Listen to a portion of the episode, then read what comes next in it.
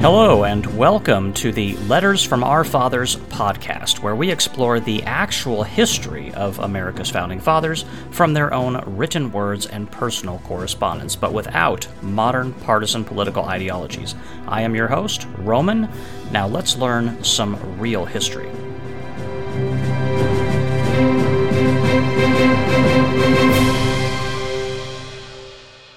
Absolutely. Welcome back to the podcast. It's great to have you here. This is going to be episode number 49. And in this episode, we're going to conclude our letter from Mr. Adams that was brought up on episode number 48. He had a little bit more to say in that letter, actually, quite a bit more to say in that letter. And we're going to get back to that. And we're going to listen to Mr. Adams finish off that particular argument that he had going over there about what he thought regarding the various goings on at the time, specifically between the British government and the American colonies. And again, thank you for bearing with me on the podcast schedule. I was unable to release an episode on Thursday, per usual, so I uh, uploaded a best of. That was uh, episode number 26, The Guns of Boston. Uh, I, you know, I thought that was a particularly good episode. It really did provide some insight into what was going on in Boston at the time. Some of the, the little things that we don't really talk about much when we talk about the history of the founding fathers, the little nuances about people's uh, behavior and their reactions to what was going on there. So I hope you uh, hope you had had a good time in revisiting that particular episode if you if you did listen to it. But uh, certainly glad we're back into the re- regular long form episodes on schedule. And I'm going to continue to try to adhere to that as best as I possibly can over the next few months as I uh, work through this other project that I got going on. And hopefully, after after that project is over with, we'll return back to our regularly scheduled program, so to speak, with a new episode twice a week on Thursdays and Mondays. But uh, for now, on this episode, this is going to be John Adams really just finishing off his arguments from the previous episode that we had. And there's some some good insight from Mr. Adams, his observations of the British government. Uh, he's going to be making some observations here that are very telling about the uh, intentions of the British government. So let's listen to Mr. Adams give us a uh, a fairly good education into the uh, the workings of the British government during this period of time. Let's do that right now. Here we go again, back to Mr. Adams. Again, this was a letter written by John Adams from February 10th of 1775, replying back to his friend in London, uh, believed to be Mr. Dilly, and his letter we'd read on the previous episode, but replying back regarding the uh, the compliments that Mr. Dilly sent across the uh, the Atlantic to the folks in Congress here in the colonies about the good work that they were doing, trying to resolve this particular issue between the colonies and the British Empire. So let's continue where we left off, and I quote. I have a great curiosity to know how the proceedings of the Congress at Philadelphia are relished in London, at St. James, at St. Stephen's. I think it may be seen from, from them that America is not insensible of her danger, nor inattentive to the means of her safety. I am also very anxious to know what the friends of liberty think of the hasty dissolution of Parliament. For my own part, I have ever thought this the most insidious and artful step of the present reign. It seems to betray more contempt of the people, at the same time that it betrays a dread of some remaining sense and integrity among them than anything else which has been done. You will allow, sir,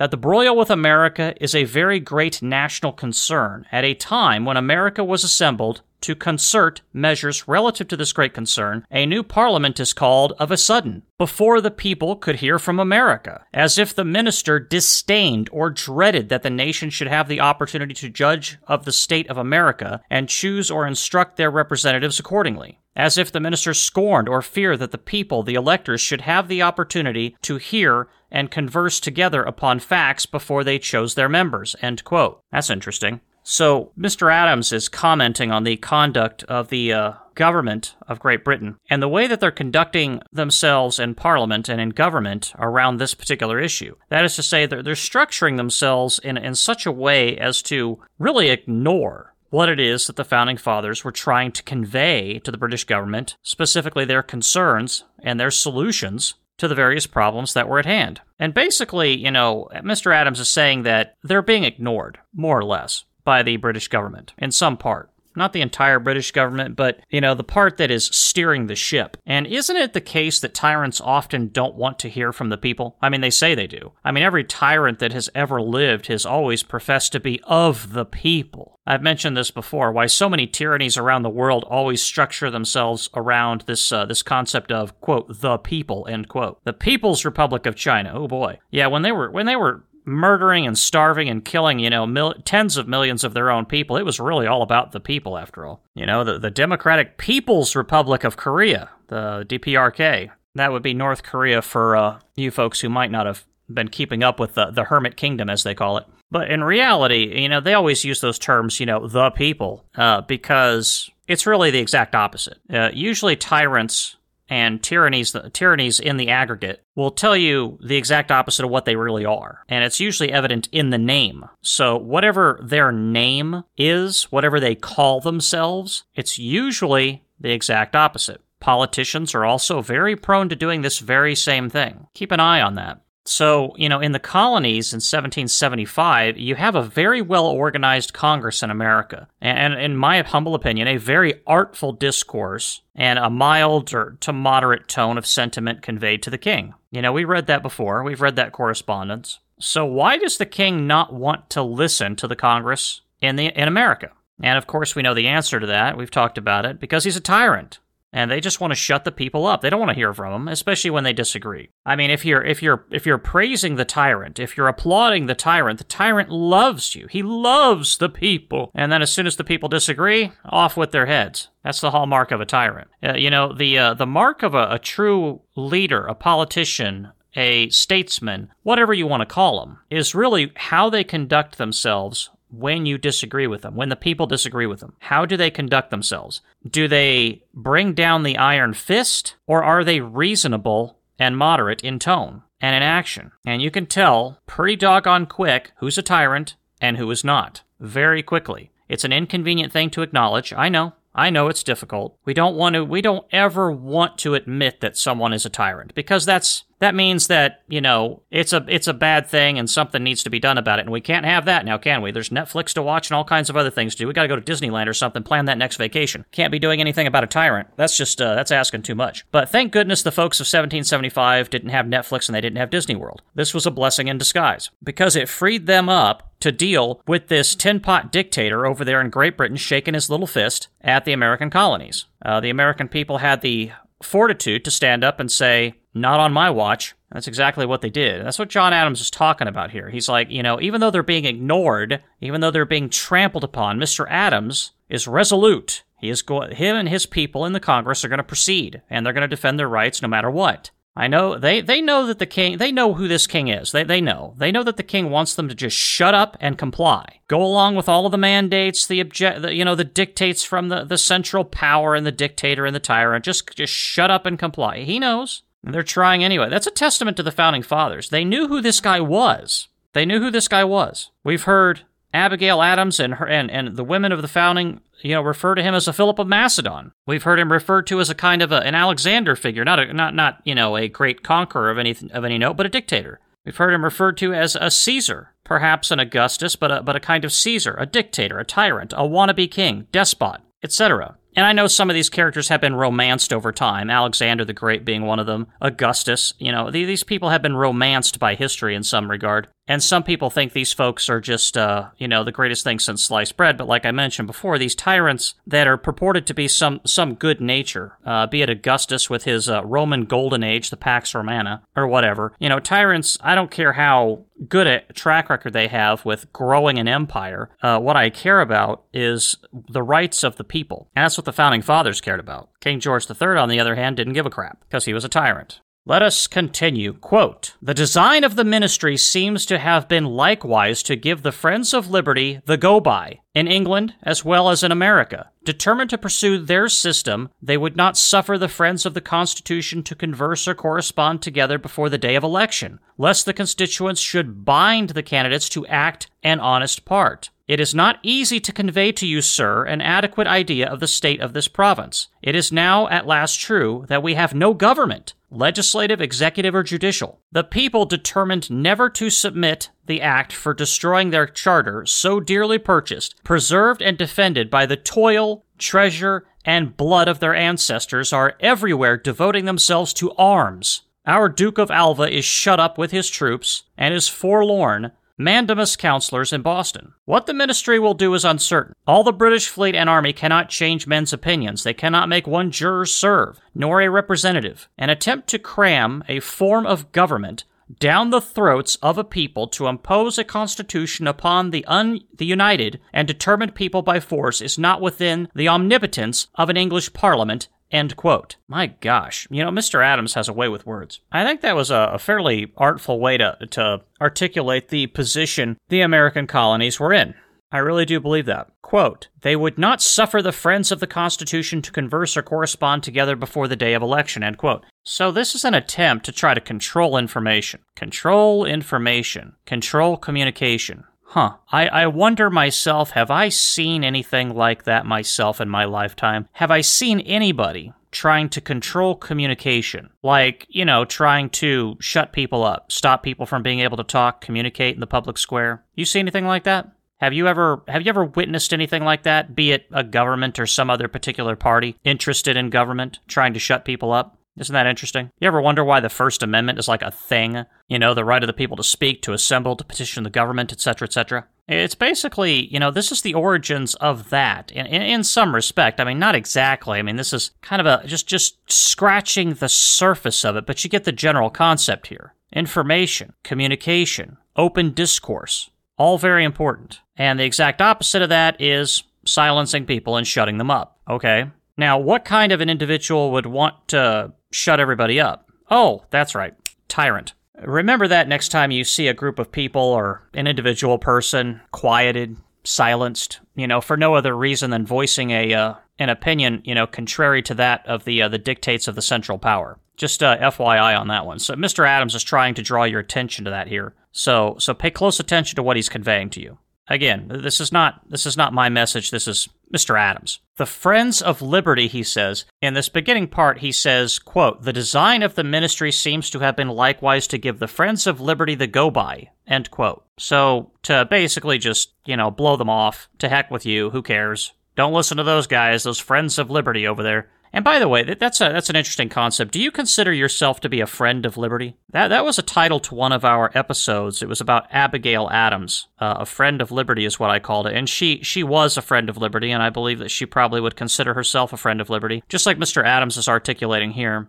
I certainly consider myself to be a friend of liberty, and always will, and that will generally be the case uh, until the day I die. As we discussed before, it's kind of a Patrick Henry uh, mindset or a New Hampshire mindset, so to speak, you know, the live free or die state. And he talks he talks about this uh, this election. Quote, they would not suffer the friends of the Constitution to converse or correspond together before the day of election unless the constituents should bind the candidates to act an honest part. End quote. So there, there is this concept that the constituents, if they if they knew really what was going on, if they had an opportunity to hear an open discourse from the American colonies, there would be a move to try to be a little bit more honest in their dealings with the American colonies, perhaps a little bit more moderate per, than the uh, the aggressive, belligerent action that the Parliament and the King of England have taken thus far. You know, it's it's generally a good idea for the constituents to try to bind the candidates to act an honest part. Uh, oftentimes, you know, constituents like to try to bind the candidates to act a corrupt part and I'm not making that up, in many parts of the world. It's really uh, how how is it that politicians get selfish and corrupt. It's usually not, it's usually, I mean, it's their fault, but it's also the constituents' fault because oftentimes constituents vote for it. Uh, usually that's born out of selfishness. Uh, they, they like the promises that are made to them by corrupt politicians. They promise them this, they promise them that, and next thing you know,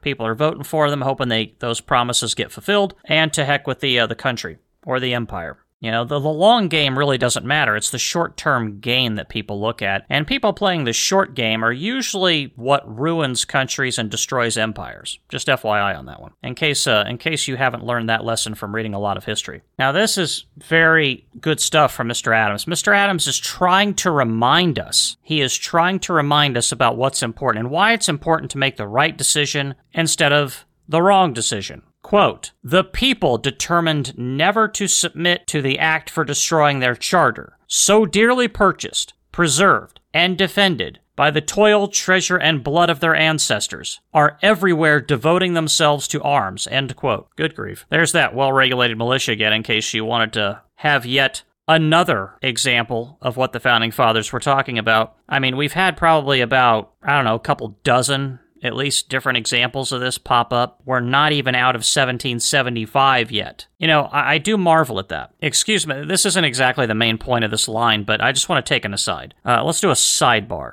And I want to illustrate what happens when people don't study history. I, I refer to it as a, a self imposed stupidity, and it is. And I've also said before that people who don't study history are dangerous people. They're dangerous to everybody around them, they're dangerous to their country, they're dangerous to their neighbors, and they're dangerous to the rest of the world. Why? Because they have the self imposed stupidity. They walk around blithely ignorant to the consequences of their actions or their decisions, especially those when it comes to government and public policy. And they, frankly speaking, don't care about anything beyond the threshold of their front door.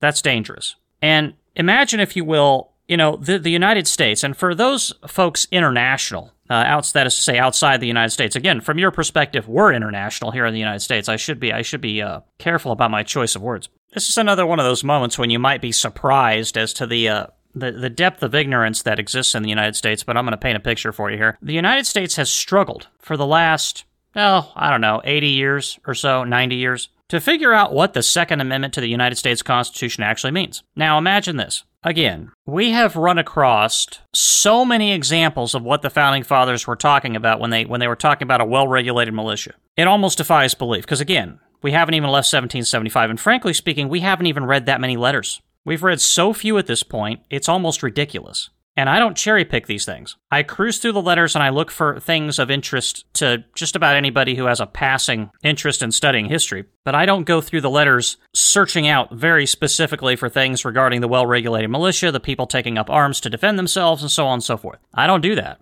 They, they just show up in the letters. And oftentimes they're secondary, the references to the well regulated militia, they're secondary to the, the main body of the letter, what the letter's actually driving at. So, with very little effort, almost no real comprehensive reading of the letters from the founding fathers at all over the last six months, because again, we're just barely scratching the surface. We have explained, defined, and articulated so many times what a well regulated militia and that Second Amendment was talking about, it's insane. And yet, the United States of America has struggled for the last 80 to 90 years with what the Second Amendment actually means. Now, I don't want to say that the, that the United States is stupid, but it's certainly on this particular issue, the United States acts like it's made up of a population of people. Not all, not everybody, of course, because some people get it. I certainly get it, and a great many other people get it too. But there's a whole large sum of people that walk around and act like they're dumber than a brick. Because again, how hard do you have to work to define that amendment and what it really means. I mean, even just just the Federalist Papers for for crying out loud. Federalist 29, I believe it was. We're going to eventually get to that. Federalist 29 is one of those Federalist Papers that actually talks about this if I remember correctly. I don't have it in front of me right now, and frankly speaking, I haven't read it in years. But I think it was Federalist 29. And I think that one was written by Hamilton. Somebody uh, correct me if I'm wrong on that. Leave a review on the podcast and say, "Oh, Federalist 29." It was actually written. Okay, yeah. Just just in case I'm wrong about that. I don't think I am. I don't think I am. But with so many examples and so much evidence of what the Second Amendment to the United States Constitution means. How in the world does this country agonize and struggle like a feeble little toddler trying to walk for the first time? To figure out what the Second Amendment actually means. It's like, it's like somebody struggling to figure out how to start a car with the key in their hand and the instructions written on the dashboard. How's that possible? It's either the, the, the people who can't figure it out are in fact dumber than a brick, or they're deliberately obtuse. That is to say, they're deliberately trying not to understand or just lying through their teeth one of the two. I just wanted to i just wanted to sidebar that for a moment so that everybody listening to the podcast can understand the frustration that people like me have. That is to say people and i know a lot of you folks i'm preaching to the choir here in a lot of cases. The, the frustration that we have as history enthusiasts people who actually read this stuff the frustration that we have with people who refuse to read this who operate with a self imposed stupidity? Because the answer is right here on the paper over and over and over and over and over again. Before this podcast is over, we are going to find in the letters from the Founding Fathers references to every single constitutional amendment in the Bill of Rights, all 10 of them. And honestly, beyond. There's going to be references to other amendments that came later. Not direct references, but talking about the subject matter and defining what the, what the meaning of it is and what the right thing to do is and what the wrong thing to do is. It's all in here. It's all in these letters. 100% of it. Not 80%, not 99% of it. 100% of it is right here. And yet this country routinely agonizes and struggles and strains to try to figure out what that Constitution means. What the First Amendment actually means. What the Second Amendment actually means. What the Third Amendment actually means. And again, I have to ask, are we stupid? Are we stupid? Because we must be, as a people. We must be the dumbest people to ever walk the face of the planet. If we can't figure this out because the founding fathers left the instructions right here. We're reading them right now on this podcast, and we'll continue to do so until the day this podcast ends. And all the answers are right here. So easy and so simple. A child could find this stuff. A child. Yet we have courts appeals courts, supreme courts, and we have congresses and presidents who struggle and strain to figure out the answers to these questions and they battle with one another and fight with one another. And we have adults in this country who can't figure it out. How is this country to survive? Honestly, I don't know the answer to that question, and that scares the crap out of me. And if it doesn't scare the crap out of you, you're not paying attention. That's a heck of a sidebar. But for, for what it's worth, that's my sidebar for the day. I hate to go off on a rant, but that's that's um it's just one of those things that just gnaws at me. As a history enthusiast, it just gnaws at me. The self-imposed stupidity of half a country or more on any given issue, and it ebbs and it flows. I mean, on you know one particular day, one half of the country is deliberately stupid on an issue, and the, the other the next day, the other half of the country is deliberately stupid on a different issue, and it's all from the sa- for the same reason. They don't read this stuff. Life is so much simpler when you just read this stuff, especially when you're talking about a country that was built by a group of people who wrote more stuff than probably any other group of people that ever started a country in the history of the world. On episode number one, we talked about John Jay writing a letter to James, John Adams, our good friend Mr. Adams, talking about how all these papers need to be saved and preserved. Mr. Jay, Mr. John Jay, was 100% right. And for this reason, he knew this was going to happen. Somewhere deep down in that man's soul, he knew that one day Americans were going to walk around dumb as a brick. Not everybody. Again, I'm not trying to offend everybody out there. I'm just trying to paint a picture for you that's reality. I'm not going to sugarcoat this. My, my name isn't Daddy Sugarcoat. My middle name is Reality. Not really. But it should be. Just call me Roman Reality. But that guy knew that one day Americans were going to want to know the answer to these questions because they wouldn't because and they, he figured they would go to the letters and read them. Huh. He would be shocked today, wouldn't he? He would be very shocked. I mean, seriously, when the Supreme Court is getting ready to make a decision on an issue of constitutional importance, do you think they retreat to their law library and start reading these letters trying to find the answer from the founding fathers? Huh. Not a chance. Not a chance. I guarantee you most of them don't. Maybe one of them does. Maybe two at most. But the rest of them? Huh uh. Why? I don't know. They should, because who would know better the answer to the question than these people? I mean, they do go to the letters when it suits their interests, like, for example, separation of church and state. That's not in the Constitution. It's in a random letter written by Thomas Jefferson. And it doesn't show up anywhere in the writings from the other founding fathers as best as I can find. And frankly speaking, I've read that letter from Thomas Jefferson, and it doesn't mean what people say it means in my opinion. But we're going to get to that eventually. Believe me, we're going to pull that letter out and we're going to read it and we're going to talk about it. But if you think if you think if you think John Adams felt like there should be a separation from, from of church and state, then you haven't read very much John Adams. I have read this man's draft of the Constitution for the Commonwealth of Massachusetts. And believe me, the, the last thing on this guy's mind was a separation of church and state. Yes, I said it. That was the last thing on his mind. As a matter of fact, this guy seemed to try very hard to intertwine the two. Oh my gosh, Roman, are you trying to tell me that John Adams wanted to marry the church and the state? More or less, yes, that's exactly what I'm talking about. Now, he didn't want the state to establish a religion, which is what the First Amendment says. Constitution, uh, the Congress shall make no law respecting the establishment of a religion, nor prohibiting the free exercise thereof. I'm paraphrasing slightly, but you get the idea. That's what the First Amendment says. It doesn't say separation of church and state. And you would know that if you read the Constitution and if you actually read the letters from our founding fathers. It was the last thing on their mind separation of church and state. Anyway, so they read the letters. People read these letters when, when they cherry pick and they want to try to find an example that suits their particular political interests, right? But what they don't want to do is read any of the letters that, that speak to the opposite of what they believe, which tells you everything about their intentions. They know the letters exist. They know the instructions are there, but they cherry pick and they, they read what they want to read. They see what they want to see, and that betrays their intentions. And that's the dark secret that people don't want to talk about. They know the letters are there, they know the instructions are there, but they do not want to read them. If you ever wanted to know what their intentions were, there you go. They're nefarious. That was my sidebar. But again, just this one line t- you know, just sends me off the edge when it comes to this this issue because people don't read this stuff and it's just so doggone aggravating. Quote, I'll read it again. Quote, the people determined never to submit to the act for destroying their charter, so dearly purchased, preserved, and defended by the toil, treasure, and blood of their ancestors are everywhere devoting themselves to arms. End quote. Devoting themselves to arms. The right of the people to keep and bear arms shall not be infringed. Why? This is why! It's not for hunting. It's not for target shooting. It's not for fun on a Friday night. It's not for boredom. It's for this. Ta da! But this is the letter that nobody wants to read, along with the resolutions from Fairfax County and the dozen other letters that we've read that talk about this very issue. And we're not even done yet with this issue. I've got a stack of letters that I have come across that talk about a well regulated militia. And I'm not kidding, a stack of letters. And I didn't even go looking for them. I just stumble across this stuff and all of it agrees.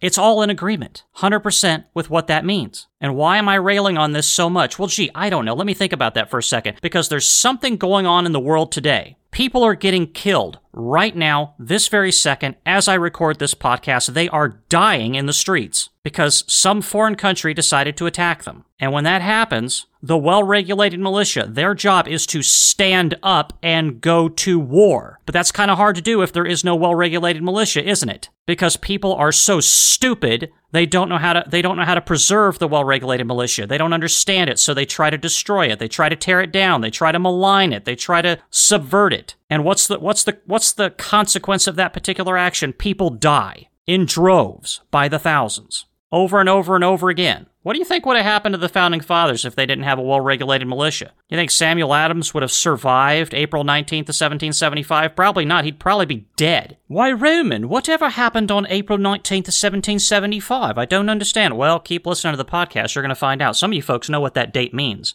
That should be a date that's celebrated in American history, by the way, or by Americans today. It should be a national holiday, but it's not. Why? I don't know. Frankly speaking, I, I really waffle back and forth whether or not that should be our Independence Day or July 4th. I don't know. Frankly speaking, I celebrate both. Every April, I think about that day. And I think about the reason why, why Samuel Adams actually survived. He survived because the well regulated militia was called up and chased a British army back to Boston, shot them up, and killed a good number of them. And rightfully so. Their rights were being trampled on, so they stood up and they did what they had to do. That was the well regulated militia, by the way very inconvenient to talk about. Most, even people who appreciate what the founding fathers did, I mean, they'll praise the founding fathers. Oh, George Washington, such a great guy. Oh, Benjamin Franklin, good statesman, inventor, scientist, so on and so forth. Oh, great guy. But they'll they'll they'll casually ignore what happened on April 19th of 1775 because they don't want to talk about it. It's inconvenient. Very controversial. It's more controversial than you'd think. There's a reason why you probably haven't heard of it. I mean, how many folks out there listening to the podcast are hearing this for the first time? What happened? Or, I mean, maybe you remember from way back when. Maybe you don't remember the date. You remember what it is, but you don't remember the date. April 19th of 1775. You should remember the date, but you don't. Why? Because people don't talk about it often enough. It's inconvenient.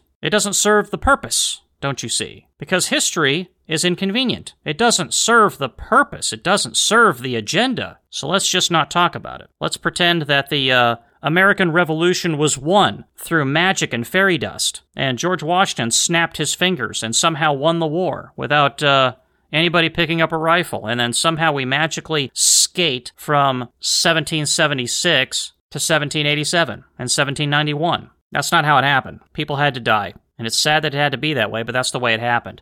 And how and why why was the war won? Why did people dying actually make a difference? Because, quote, the people determined never to submit, end quote. And continuing on, quote, are everywhere devoting themselves to arms, end quote. That's why. It's not an accident.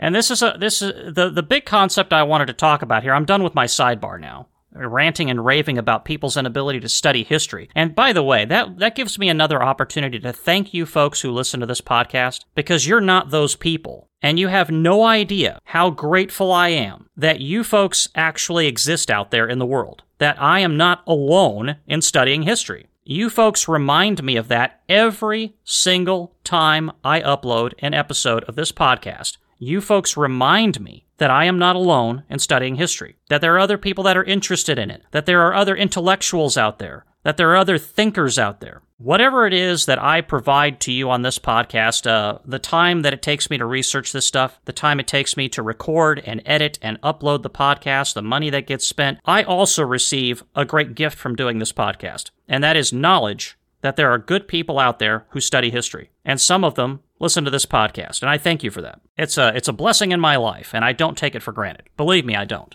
But let's let's dwell one more time on this line for a different reason than what I've discussed thus far. Quote, the people determined never to submit to the act for destroying their charter so dearly purchased, preserved, and defended by the toil, treasure, and blood of their ancestors are everywhere devoting themselves to arms. End quote. So this these charters that he's talking about, the colony charters, these things didn't come easily. They had to be fought for. Keep in mind, the first people who came to the Americas, say what you want to say about them, and people say various things about them. They were colonists, colonialism, imperialism, blah blah blah blah blah. They attacked the American Indians, uh, so on and so forth. And yes, certainly that was true in some some cases, but it's also true that in some cases the American Indians, without provocation, attacked English settlers too. Yes, I said it. And to say nothing of the fact that, you know, the Indians were attacking the American Indians, that is, were attacking and killing each other long before the Europeans ever showed up. And some, for some reason, it's okay for the American Indians to kill each other and go to war with each other, but it's not okay for the European settlers to go to war with the American Indians. That's very strange. I've never, I've never seen that before spoken of in human history, where it's okay for two group for for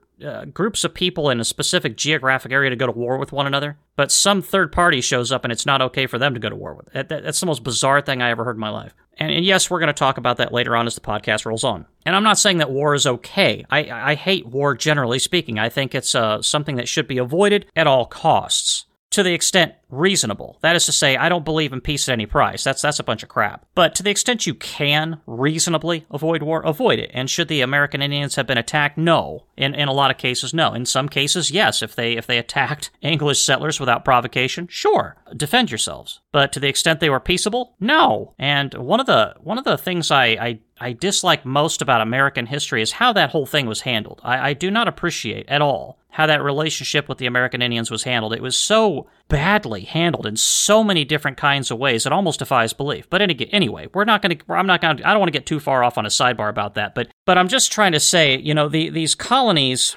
It took a lot of work to set them up. People showed up, and whole colonies were wiped out. Remember Roanoke, the colony that disappeared? A whole colony disappeared. Everybody presumably died. Some people think they, they moved on and, and lived with uh, an Indian uh, population for for the rest of their lives, and they they lived at peace and so on and so forth. That's possible, and I like to think that that was true for any number of reasons. I like to think that the uh, American Indians and the Europeans could kind of get together when uh, hard times come and support and help each other. It's possible they all just got they all got killed and murdered. That's possible too. And you know the uh, the pilgrims when they, they, as they're called that when they came over on the Mayflower they had a pretty hard time of it too and a great many of them died. Very in, in the first year great many of them died. And this kept happening over and over and over again. So w- when John Adams is saying that you know the colonies were purchased at a very high price he's not joking around here. Uh, this was not easy. And I don't even know how many thousands and thousands of people had to die but it was a lot I don't know if there's any true accounting of it. Maybe there is somewhere. To say nothing of the fact that the wars that were fought, like between the British Empire and the French, the French and Indian War, and so on and so forth. Very deceptive name, by the way, French and Indian War. It doesn't really paint a picture of what that war was really all about, but there you go. It's like the War of 1812 that way. Well, it's a war that just happened in 1812. No, no, it wasn't. They really got to name these wars a lot better. I mean, I don't know how I don't know how these wars get the names that they do, but that's there you go. I think the French and Indian War was also loosely referred to as the Seven Years' War. I can't I can't remember. And I think it was referred to as the Seven Years' War in a broader context because it, it went beyond the borders of North America, basically. Anyway, that's a that's a longer story. Boy, this this podcast episode is just all over the place. I'm just in one of those moods. I, I, don't know why. My my mind is just bouncing all over the place with this this history. But these are the things that happen when you start reading these letters. Your your mind starts dancing all over the place, you know, through uh, American history, British history, and all the rest of it. At least it does with me. I mean, good grief. We're, we're, sitting here talking about British Parliament, and then all of a sudden I go on a tear about the Second Amendment, and then we're talking about colony charters, and then the uh, French and Indian War, aka the Seven Years' War. Okay. We got a lot of history in this episode, touched on a lot of stuff. I don't know if you folks find that to be a distraction or whether you find it a fascinating discussion. I, I don't know. But, you know, the throughout the Seven Years' War, the, the French and Indian War, you know, and so on and so forth, it's um, a very high price to pay for these, for, for the colony charters, the, the, the, the towns and the government and everything that they set up. It was just so hard to set up. People like to pretend like one day there, were, there were no Europeans here, and then all of a sudden the next day you have these, these colonies. Uh, set up by uh, Great Britain. Boy, it didn't happen that that easily. It did not happen that easily at all between you know starvation, war, and just general death. I mean, it was just a lot of people. He does. John Adams doesn't want to see this go quietly into the night. Their freedoms and liberties that they fought and died for. You know, and he call he, he refers to their charters, right? Quote, the people determined never to submit to the act for destroying their charter. End quote. You know, we could we could think of our charter the same way. We come from the same people. Those of us who live here in the United States, we come from these same people. That is to say, if not your ancestry, maybe your family was an immigrant here after this time period, which would probably be the case for most people, I would suspect, or certainly a lot of people. I, frankly speaking, don't know how far my, my family goes in the United States. I do know to a reasonable, well, to an absolute certainty, my great grandparents were born here. And I, I, I am fairly certain that my great great grandparents were born here as well. Beyond that, it gets a little fuzzy because my family decided not to write any of this stuff down. But we've certainly been here for a very long time. But do we go back to this time period with Mr. Adams? I don't know. Doesn't really matter. For my purposes, doesn't matter. We are all, those of us who are citizens here, a product of what these people did in some way, shape, or form or another. And our Constitution that we live under today was created by these people. And if John Adams felt like freedom and liberty could not be surrendered because of the sacrifices made, then surely today we should feel the same because we have sacrificed even more for freedom and liberty in this country since Mr. Adams. I mean, the suffering, the torture, the war, the brutality has been so much greater since 1787 it's almost unthinkable. It's been millions of people killed in war, in just war. Millions of people killed between the Civil War, World War I, World War II, Korea, etc. I mean, the list goes on. So, for the same reason, you know, when we say we appreciate the troops and the sacrifice that they have made, that's what John Adams is talking about, too. We cannot submit to the act of destroying our charter, our Constitution, our Declaration, because it was, quote, so dearly purchased preserved, and defended by the toil, treasure, and blood of their ancestors, end quote. That is to say, our ancestors. So I feel this sentiment from Mr. Adams today. It's not just a feeling that he had in 1775, it spans the ages. Because so many more have died, so many more have suffered, so dearly purchased. I, I couldn't have said it better myself. Mr. Adams, he, he very quite articulated, quite clearly articulated uh, the sentiment that I think a lot of us have, and that that's that's um, very very good um, very good words from Mr. Adams. I really appreciate that. You know, and it's eh, I mentioned the Korean War a couple of times. You know, there's reasons for it. You know, it's an interesting history. America has demonstrated that it's not only it's not just willing to sacrifice its what John Adams referred to as quote the toil, treasure, and blood of their ancestors, end quote. America's not willing to just sacrifice that for our freedom, but for other people's freedom as well. And you know, this this is I'm really tempted to do another sidebar here. I don't know if you folks are going to appreciate this or not, but I'll say it anyway. For as as maligned as some Americans are, you know, some people really do not think highly of the people in the United States including people in the United States. There's there's folks in the United States who say really terrible things about other people in the United States, especially you know a certain type of person like the uh, perhaps the factory worker, the country farmer, whatever, what have you. But you know these people, the truck driver, you know these people in droves joined the the army and the Marines and went to Korea and fought like heck against the against a, a serious endeavor by the North Koreans the Chinese army and the Soviet Air Force to drive them off of that peninsula. And they did it, really, for no particular reason except they were fighting for freedom generally, freedom and liberty generally, and for people in a different country, in a completely different culture that they didn't know and probably didn't fully understand. But they just knew the country was telling them, hey, uh, you need to go over here and you need, you need to fight for the freedom of these people. So they went. I don't know what you call that, except the greatest sacrifice a human being can make, because they did it for people they didn't even really know. And those South Koreans live free today because of it. I marvel at that. And for anybody to say anything bad about Americans in general, or specific kinds of Americans, it's it's really quite um, unsettling. Let's just put it that way. You know, some some Americans are branded as being rather intolerant of other cultures and other people, yet we have these large swaths of Americans going over to a place like Korea and trying like heck to make sure that those people are free. Does that make any sense? I mean, if you believe the stories about certain Americans. Does it make any sense that they would volunteer or just assuming they were even drafted or conscripted, go over there willingly and fight as hard as they did to keep that peninsula free? Because, I mean, you might say, well, some of them were, some of them didn't really want to go. They just went because they had to. They had to join the military for other reasons, socioeconomic, whatever, what have you. Yeah, but they didn't have to fight as hard as they did once they got over there. And they didn't have to do some of the things that they did, securing civilian populations especially when they were evacuating uh, North Korea around uh, Hagaru-ri and the Chosin Reservoir when the uh, Chinese army decided to come across the Yalu River. A lot of, a lot of, a lot of stories of sacrifice and bravery in there that don't get talked about anymore. And this is the kind of thing John Adams was talking about, believe it or not. That kind of toil, treasure, and blood. We should always remember it, and we should never forget. Unfortunately, the Korean War is largely forgotten in this country, along with a number of other wars this country has fought, doing the same kind of thing. Instead, it's the, the bad things that get talked about more often than not, not the good things. And you and when we do that, when we allow that to happen, when we allow people to just talk about the bad things that happen in this country, and believe me, there are a few, and some of those we're going to talk about on this podcast, you do a disservice to all the people who did the good things by not talking about them and forgetting about, forgetting about them. So for this is kind of a again a, a message to all you folks out there listening to the podcast. Don't let anybody do that in your in your immediate vicinity. Somebody starts railing on the bad things that this country did. Start bringing up some of the good things, and there's a lot of them. Uh, you're not going to have to reach very deep to find them. But John Adams certainly appreciated the sacrifice of people who fought and died for the colonies for the British Empire and for those for the colony charters and the rights and liberties that they had. He appreciated them just like I appreciate American soldiers who have fought for the Constitution and the Declaration of Independence since 1787 and 1776 for that matter.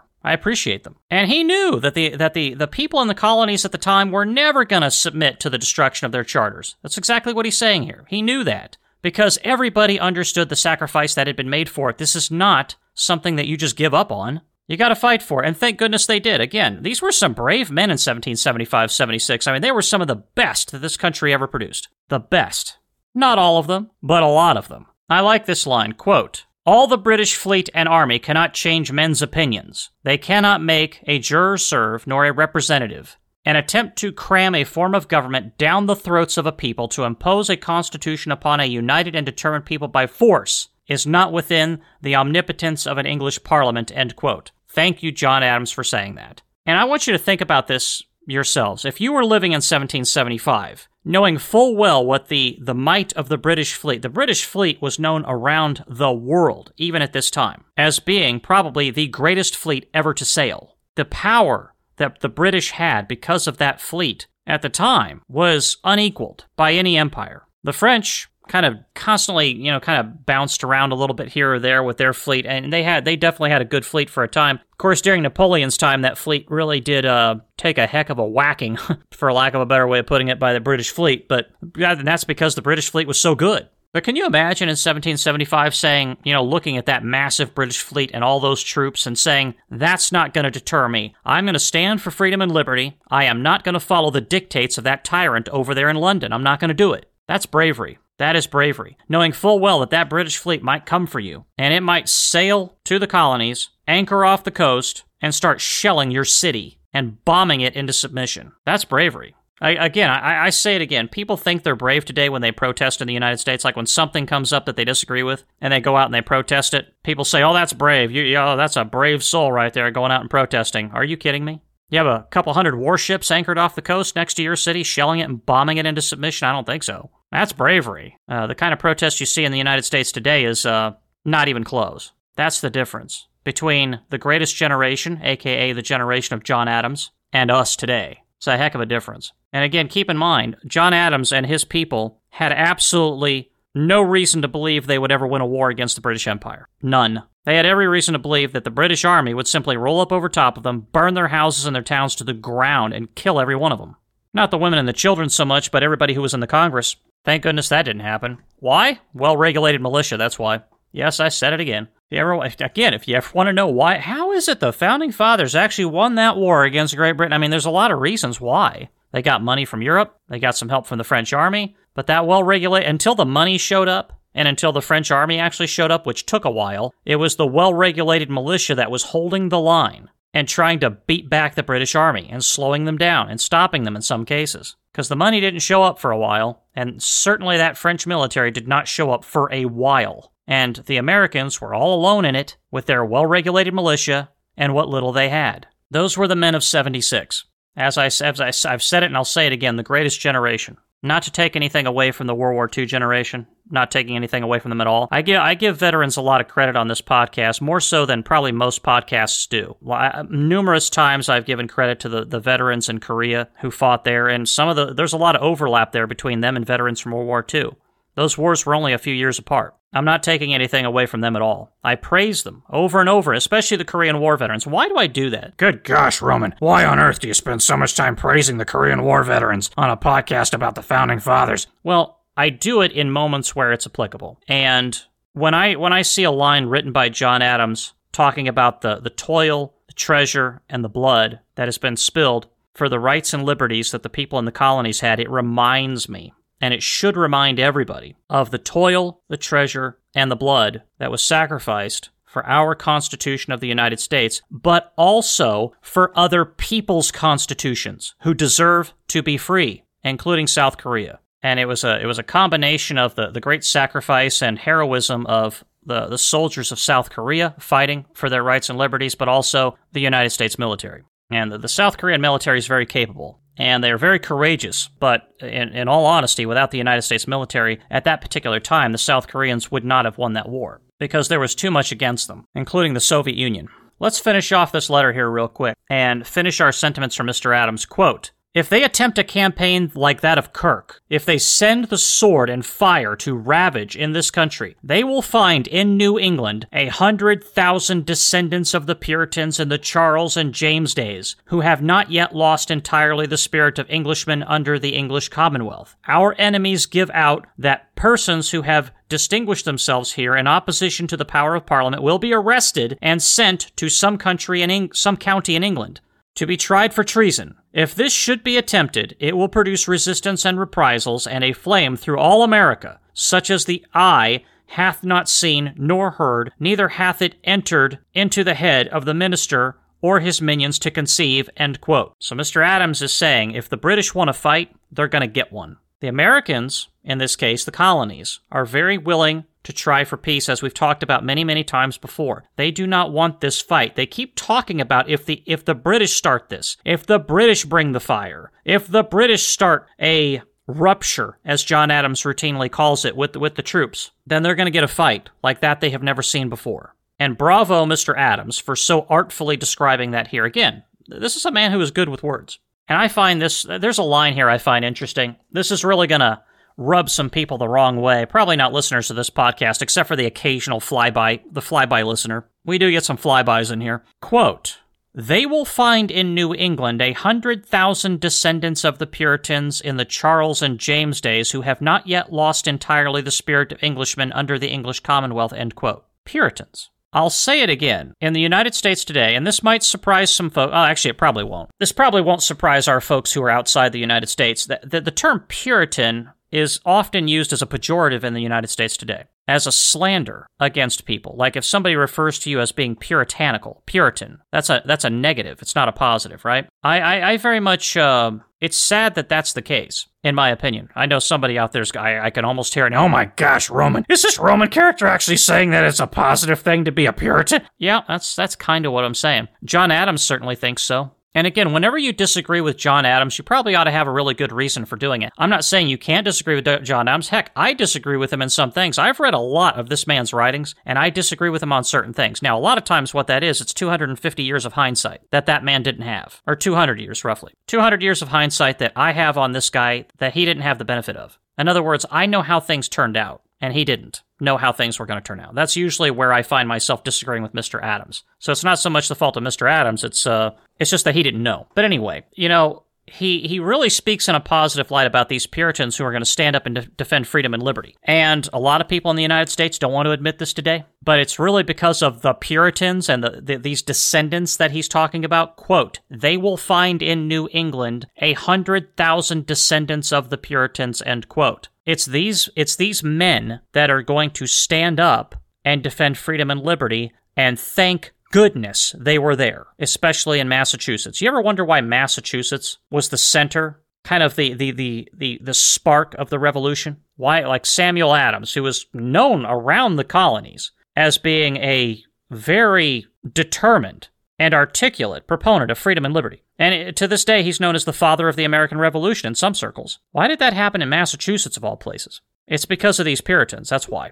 They had a kind of sense of freedom and liberty that other people in the colonies shared in some cases, in other cases, not so much. And I'm going to say it. I'm going to say it. Not all of the Puritans, but they were. It, you really find a kind of abolitionist mindset amongst the Puritans that you don't find everywhere else in the colonies. Uh oh. Uh oh. Did did. Oh my gosh, did Roman just say it? Did Roman just talk about uh, the dreaded concept of. Yep, that's exactly what I was talking about. And we're going to hear from some Puritans. So, some people who are descendant from the Puritans, who might have considered themselves to be Puritans, people close to John Adams, actually. We're going to hear from some of them on that subject. Abolitionists. Abolitionists. Where did they come from? And why did they think that everyone should be free? I'm going to say it again. Why did they think that everyone should be free? And I'm not saying all the Puritans did. I'm just saying you find that spirit amongst these people probably more than you do most other populations. Isn't that interesting? And these are the people that we speak ill of today in the United States.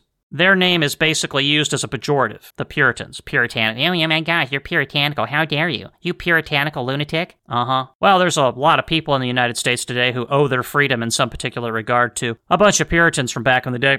A bunch of very religious people who felt like everyone should be free. Everyone should be free. Everyone. Are you getting me? Everyone. Not just some people and not others, but everyone. Anyway, but yeah, we're going to talk about that later on. As the podcast rolls on, we're going to get into it. So I, I, believe that America really does, in many ways, owe its freedom and its liberty today to these people that John Adams is talking about. A hundred thousand descendants of the Puritans. The United States does indeed owe its freedom to those people. Isn't that interesting? And these are the people that we speak ill of today in the United States. Ooh, puritanical Puritans. Ooh, it's so horrible. Uh huh. Not according to John Adams.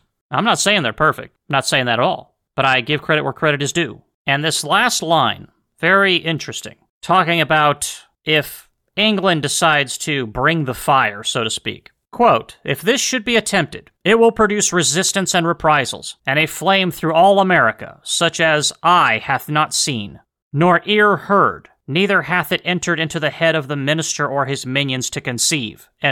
This man was not making idle threats. This man was telling, broadcasting exactly what's going to happen if the British government decides to overreach and try to smash the rights and liberties of the people. There will be reprisals. This is not a game. People are going to die. This is not a game. You know, I, I said it before and I'll say it again. People oftentimes like to talk about the founding fathers like they're mythology. Like they, like they were, it's like this kind of group of myth- mythological figures who lived in a faraway land that happened so so long ago it might as well have never happened in the first place because it was just so long ago. I listen to people talk about the founding fathers, and it's very interesting. Even people who really do like the founding fathers and appreciate what they did, a lot of them talk about them like they're mythology, and I think it comes from having not read these letters. I, I, I don't think the American people would have the stomach for this kind of thing today. For the most part, some would but a great many just simply would not. They don't have the fortitude for it. I could be wrong. You know, tyranny is is a hard thing to stand up against. It really is. There are people around the world figuring this out.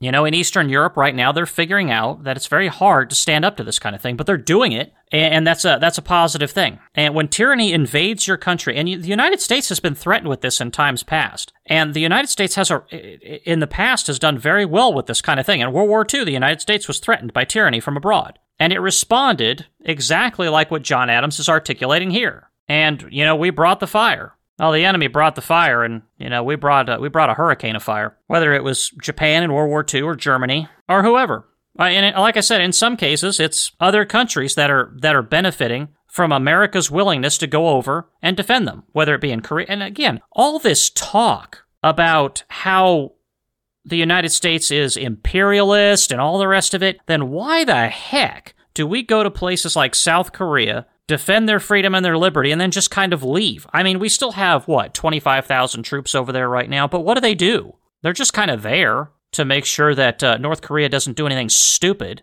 And what was that thing in 1990 and 91? What was that? In the Middle East? How we just kind of went over there and kicked the tyrant out and then left? And by the way, we were asked to come over there, by the way. The Kingdom of Saudi Arabia said to the United States, Could you please come over here and help us with this? We didn't force ourselves on anybody. We didn't demand that they do what we wanted. They asked us to come over and help. There's something that never gets talked about anymore. And so we went over there and we did them a solid and we kicked the tyrant out. We did the job we were supposed to do and then we just kind of left. Now, Fast forward 10 years, something else happened. We're, we're, I'm not going to get into all that. Different times, different things. You know, some things are done right and some things are done wrong and something. Anyway, we're going to, I'm not going to talk about all that. I'm just trying to make a point. The United States, historically, doesn't suffer tyrants well. It tends to, it tends to not want to allow tyrants to do what they do. And that's a good thing. And John Adams is talking about that right here. Except in this case, it was the it was the United States being invaded, uh, I guess as you could say it, by uh, or the colonies being invaded by a tyrant king.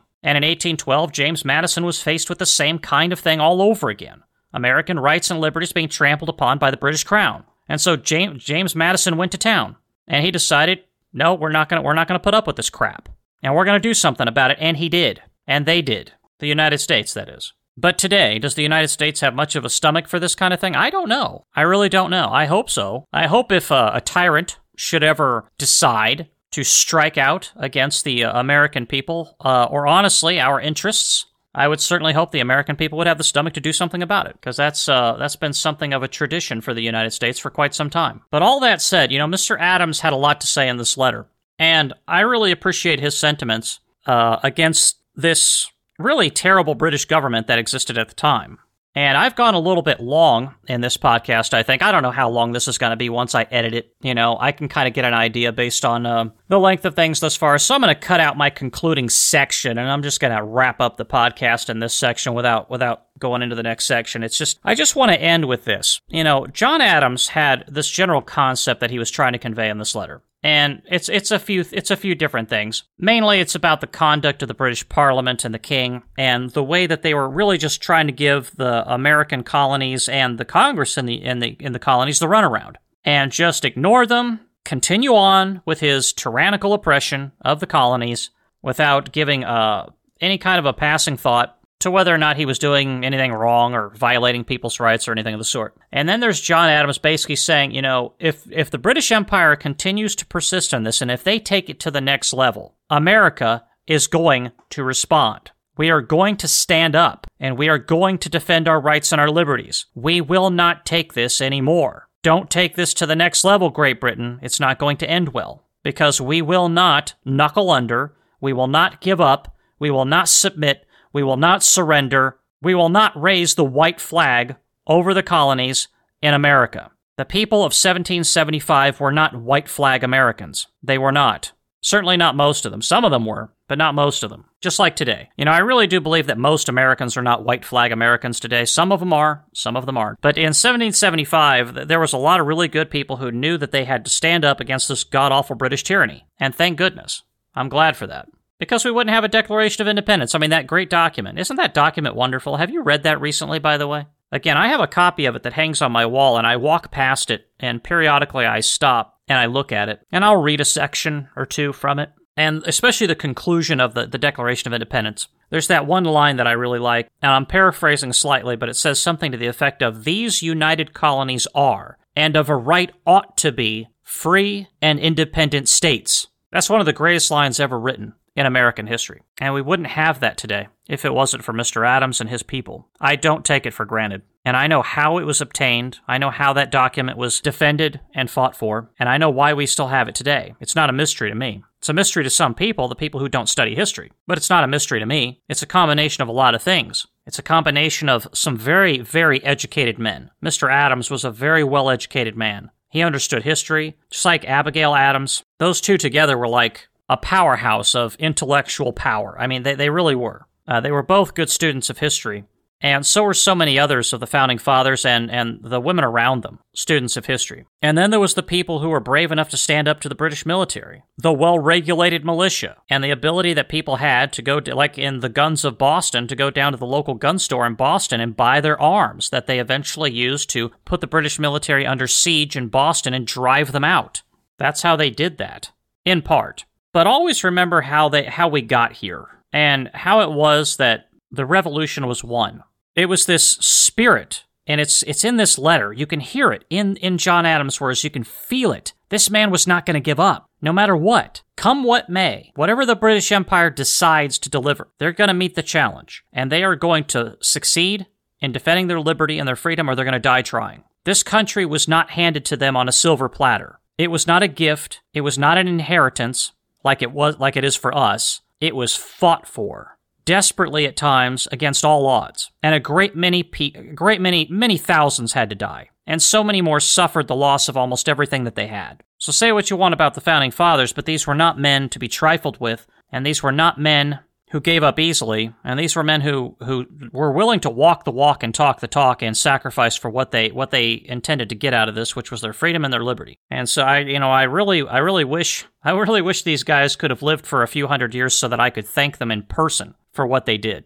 But unfortunately, all we can do is appreciate what they did by studying what they did and listening to what they had to say through their writings. And thank goodness there's a lot of that. And we get to do that on this podcast. Isn't that wonderful? This is a this is a great thing that we get to do here. It's just absolutely fantastic. And with that said, I want to thank you for joining me on this episode of the podcast. Very long-winded on this episode. Maybe it was because I was saving it up because I, I didn't put out an episode on Thursday per usual. But um, I hope you followed along with me, and I hope it wasn't too distracting my various sidebars that I had on this episode. But sometimes, you know, the frustration gets the better of me, and sometimes, you know, I, I get a little bit um, taken taken away with myself and talking about some of these uh, related issues that I get reminded of by Mr. Adams whenever he talks about certain things. And uh, I hope you enjoy this episode. I hope you enjoy the next one as well, and I hope you'll join me there. And again, we may have another best of episode uh, for this Thursday. Probably will, because again, my project uh, precludes me from being able to really, you know, deep dive into the the research and everything like I like I need to to be able to crank out two episodes a week. Um, and not to, not to mention just the the recording and the editing and everything. But um, I will be, I will uh, endeavor to put out another long form episode in a week, so that at the very very least we'll have that. So uh, I hope you enjoy the best of episodes that I that I crank out and just kind of repost as uh, something to listen to while we're in between episodes. And with all that said, I will look forward to seeing you here next time. Until then, this is Roman signing out. Thank you.